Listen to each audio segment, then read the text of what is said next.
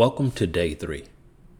In day three, we will cover 1 Samuel chapter 25, 26, and 27.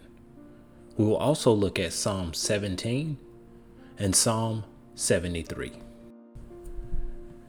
1 Samuel chapter 25, 26, and 27. 1 Samuel 25 picks up with the death of Samuel. Samuel's death draws little notice in chapter 25 because of the unfolding drama between David and Saul.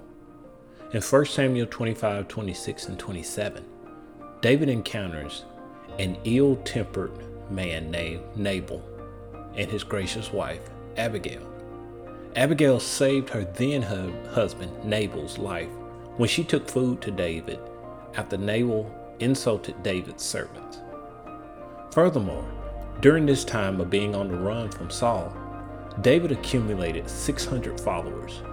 David always found himself being pursued by Saul, but he was always able to escape. At Engedi, David had Saul trapped, but David refused to raise his hand against the Lord's anointed.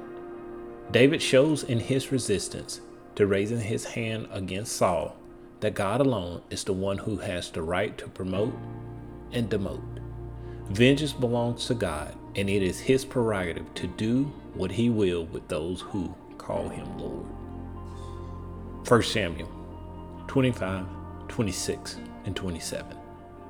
Now Samuel died, and all Israel assembled and mourned for him, and they buried him in the house at Ramah. Then David rose and went down to the wilderness of Paran. And there was a man in Maon whose business was in Carmel the man was very rich. He had 300. He had 3,000 sheep and a thousand goats. He was shearing his sheep in Carmel. Now the name of the man was Nabal, and the name of his wife was Abigail. The woman was discerning and beautiful, but the man was harsh and, and badly behaved. He was a Calebite. David heard in the wilderness that Nabal was shearing his sheep. So David sent ten young men and David said to the young men, Go up to Carmel, and go to Nabal, and greet him in my name, and thus shall you greet him. Peace be to you, and peace be to your house, and peace be to all that you have. I hear that you have shearers.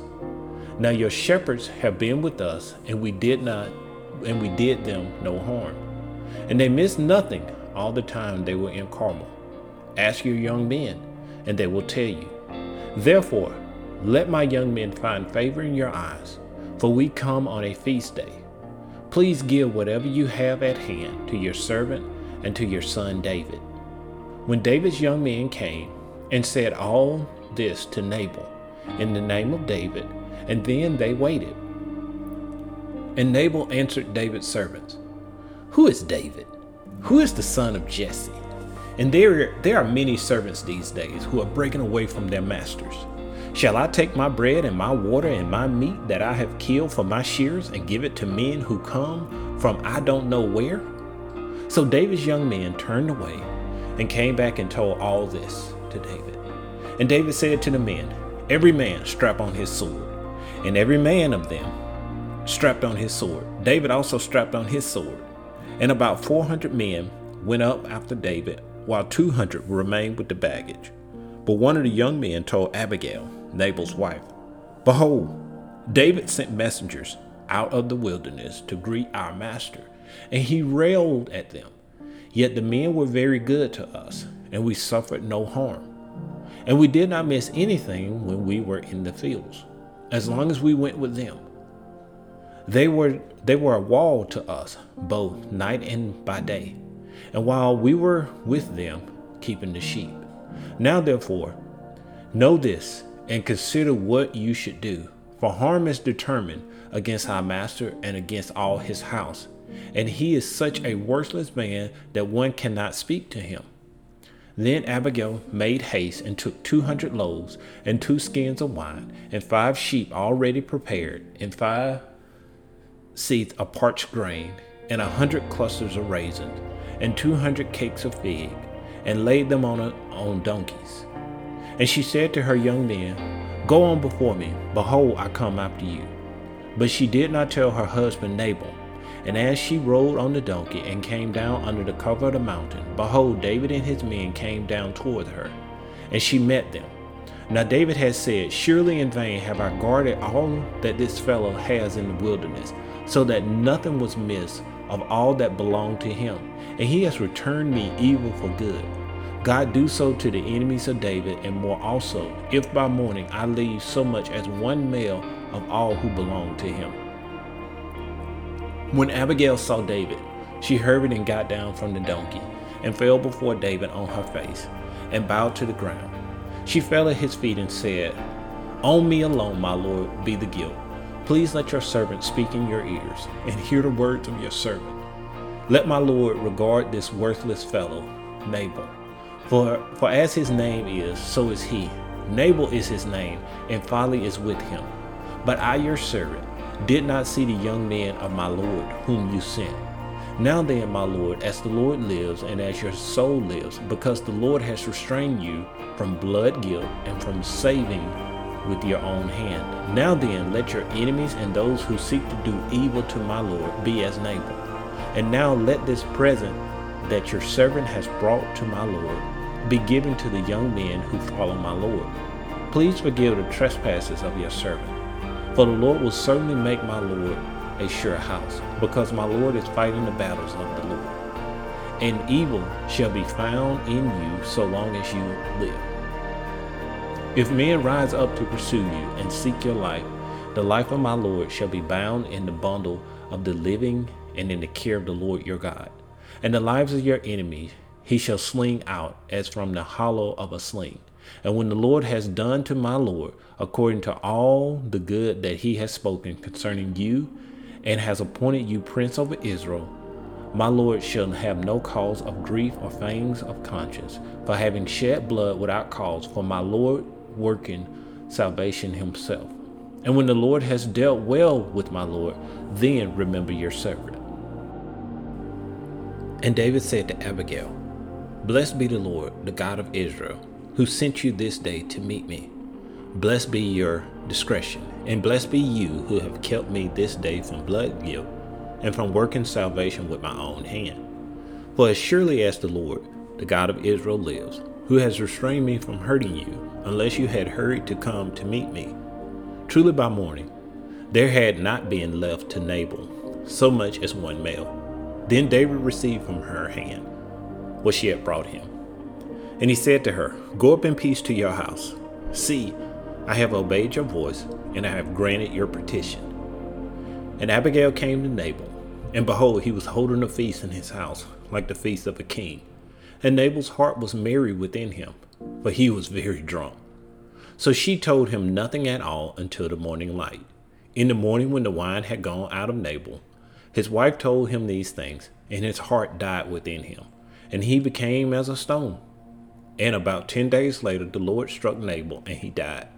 When David heard that Nabal was dead, he said, Blessed be the Lord who has avenged the insult I received at the hand of Nabal, and has kept back his servant from wrongdoing. The Lord has returned the evil of Nabal on his own head.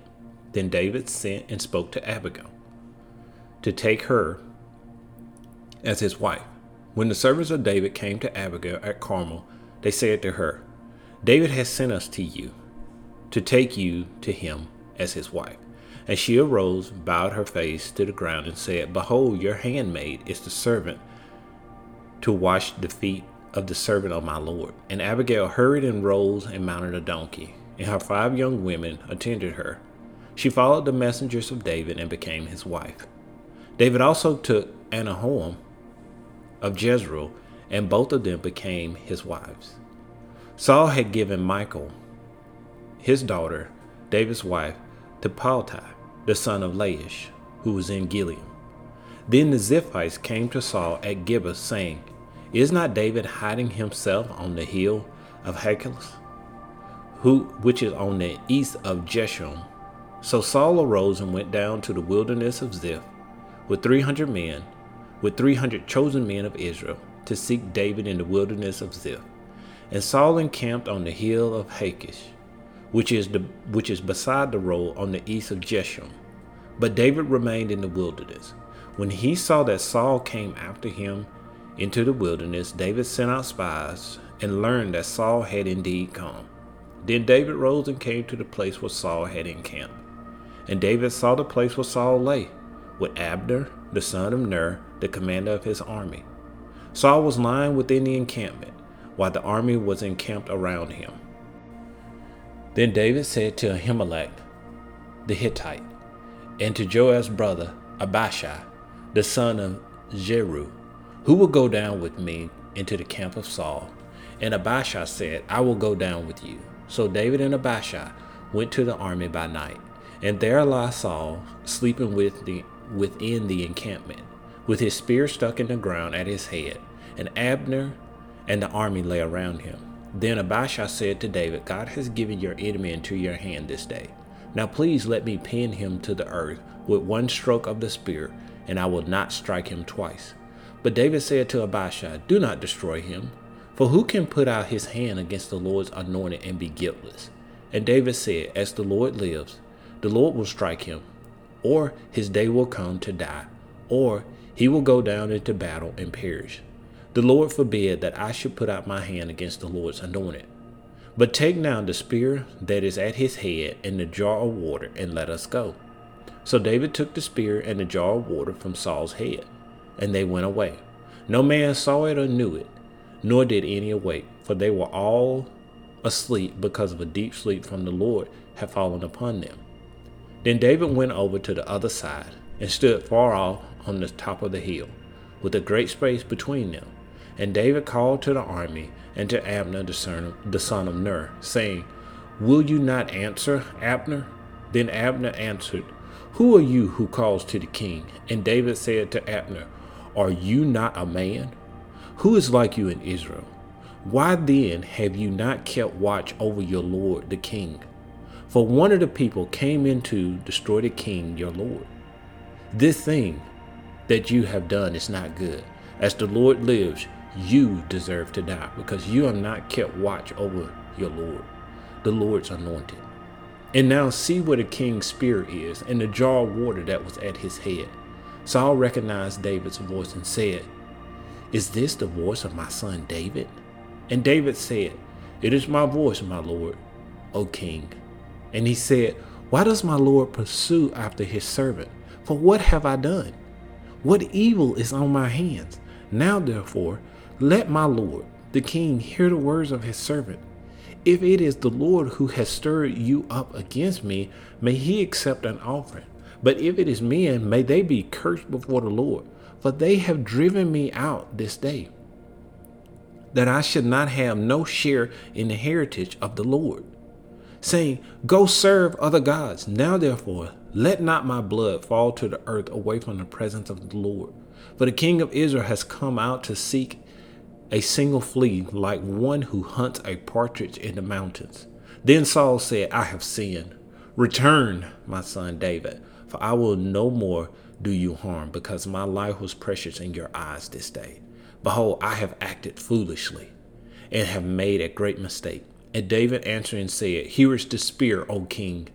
Let one of the young men come over and take it. The Lord rewards every man for his righteousness and his faithfulness. For the Lord gave you into my hand today, and I would not put out my hand against the Lord's anointed. Behold, as your life was precious this day in my sight, so may my life be precious in the sight of the Lord, and may he deliver me out of all tribulation. Then Saul said to David, Blessed be you, my son David. You, you will do many things and will succeed in them. So David went his way, and Saul returned to his place. Then David said in his heart, Now I shall perish one day by the hand of Saul. There is nothing better for me than that I should escape to the land of the Philistines. Then Saul would despair of seeking me any longer within the borders of Israel, and I shall escape out of his hand. So David arose and went over, he and the six hundred men who were with him, to Achish the son of Maoch, king of Gath.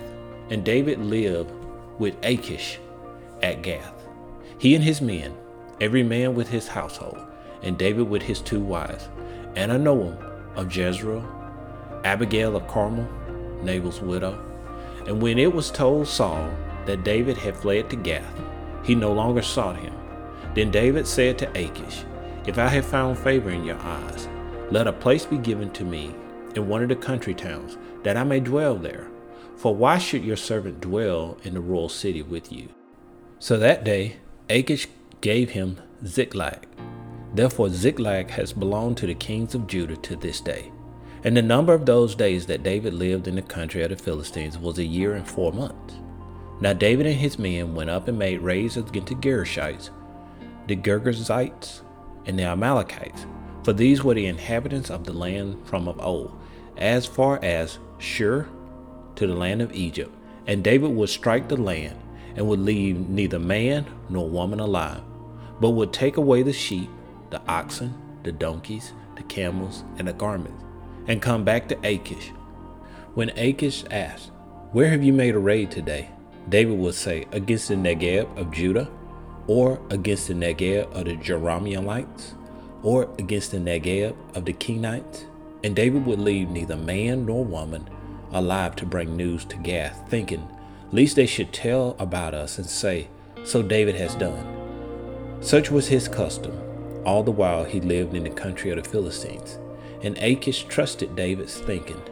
He has made himself an utter stench to his people Israel. Therefore, he shall always be my servant. Psalm 17. Psalm 17 is a lament psalm. A lament psalm is a psalm that expresses grief before the Lord, and it asks the Lord for help. In Psalm 17, David asserts his innocence as a prerequisite to his prayer for deliverance. However, David did not claim to be sinless, nor did he deny the sinfulness of humanity. Instead, in this psalm, David sets his heart on the Lord. Psalm 17 Hear a just cause, O Lord, attend to my cry. Give ear to my prayer from lips free of deceit. From your presence, let my vindication come. Let your eyes behold the right. You have tried my heart. You have visited me by night. You have tested me, and you will find nothing. I have purposed that my mouth will not transgress. With regard to the works of man, by the word of your lips, I have avoided the ways of the violent. My steps have held fast to your path. My feet have not slipped.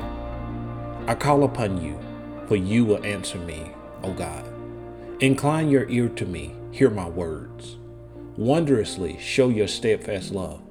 O Savior those who seek refuge from their adversaries at your right hand. Keep me as the apple of your eye. Hide me in the shadow of your wings from the wicked who do me violence, my deadly enemies who surround me. They close their hearts to pity. With their mouth, they speak arrogantly. They have now surrounded our steps. They set their eyes to cast us to the ground. He is like a lion eager to tear as a young lion lurking in the ambush.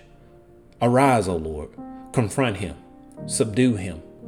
Deliver my soul from the wicked by your sword, from men by your hand, O Lord, from men of the world whose portion is in this life.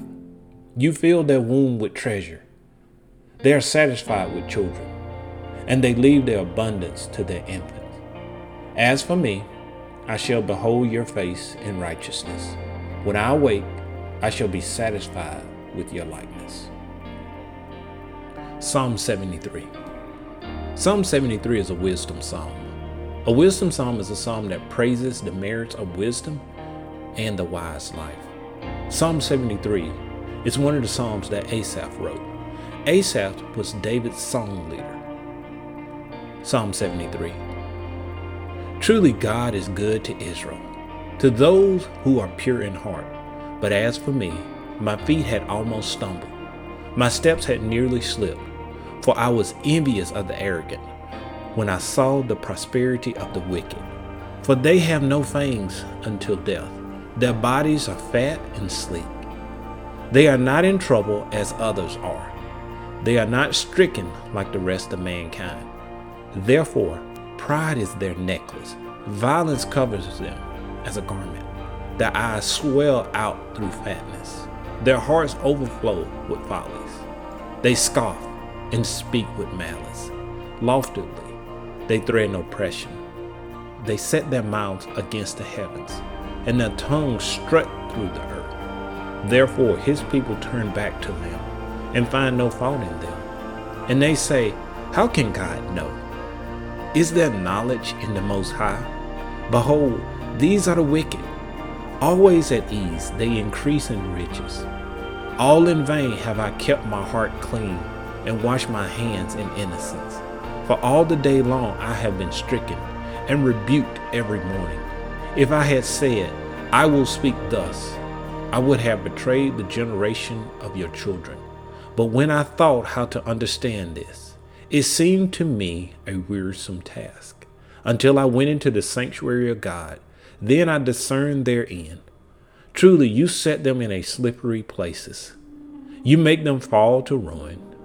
How they are destroyed in a moment swept, swept away utterly by terrors, like a dream when one awakes. O Lord, when will you rouse yourself? You despise them as phantoms. When my soul was embittered, when I was pricked in heart, I was brutish and ignorant. I was like a beast towards you. Nevertheless, I am continually with you. You hold my right hand. You guide me with counsel and afterwards you will receive me to glory. Whom have, whom have I in heaven but you? And there is nothing on earth that I desire besides you. My flesh and my heart may fail, but God is the strength of my heart and my portion forever. For behold, those who are far from you shall perish. You put an end to everyone who is unfaithful to you. But for me, it is good to be near God. I have made the Lord God my refuge, that I may tell of all your works. Thank you for tuning in for day three. Today we covered a lot 1 Samuel 25, 26, and 27, Psalm 17, and Psalm 73. It's a lot covered in that material. But I want to close with four questions as you reflect back on what you've heard today. Question number one what stood out to you from the audio today? What was one thing that pricked your heart today? Was there anything confusing or troubling to you from today's audio? Did anything make you think differently about God? And finally, question four How might this change the way you live? How might today's audio change the way you live? God bless you.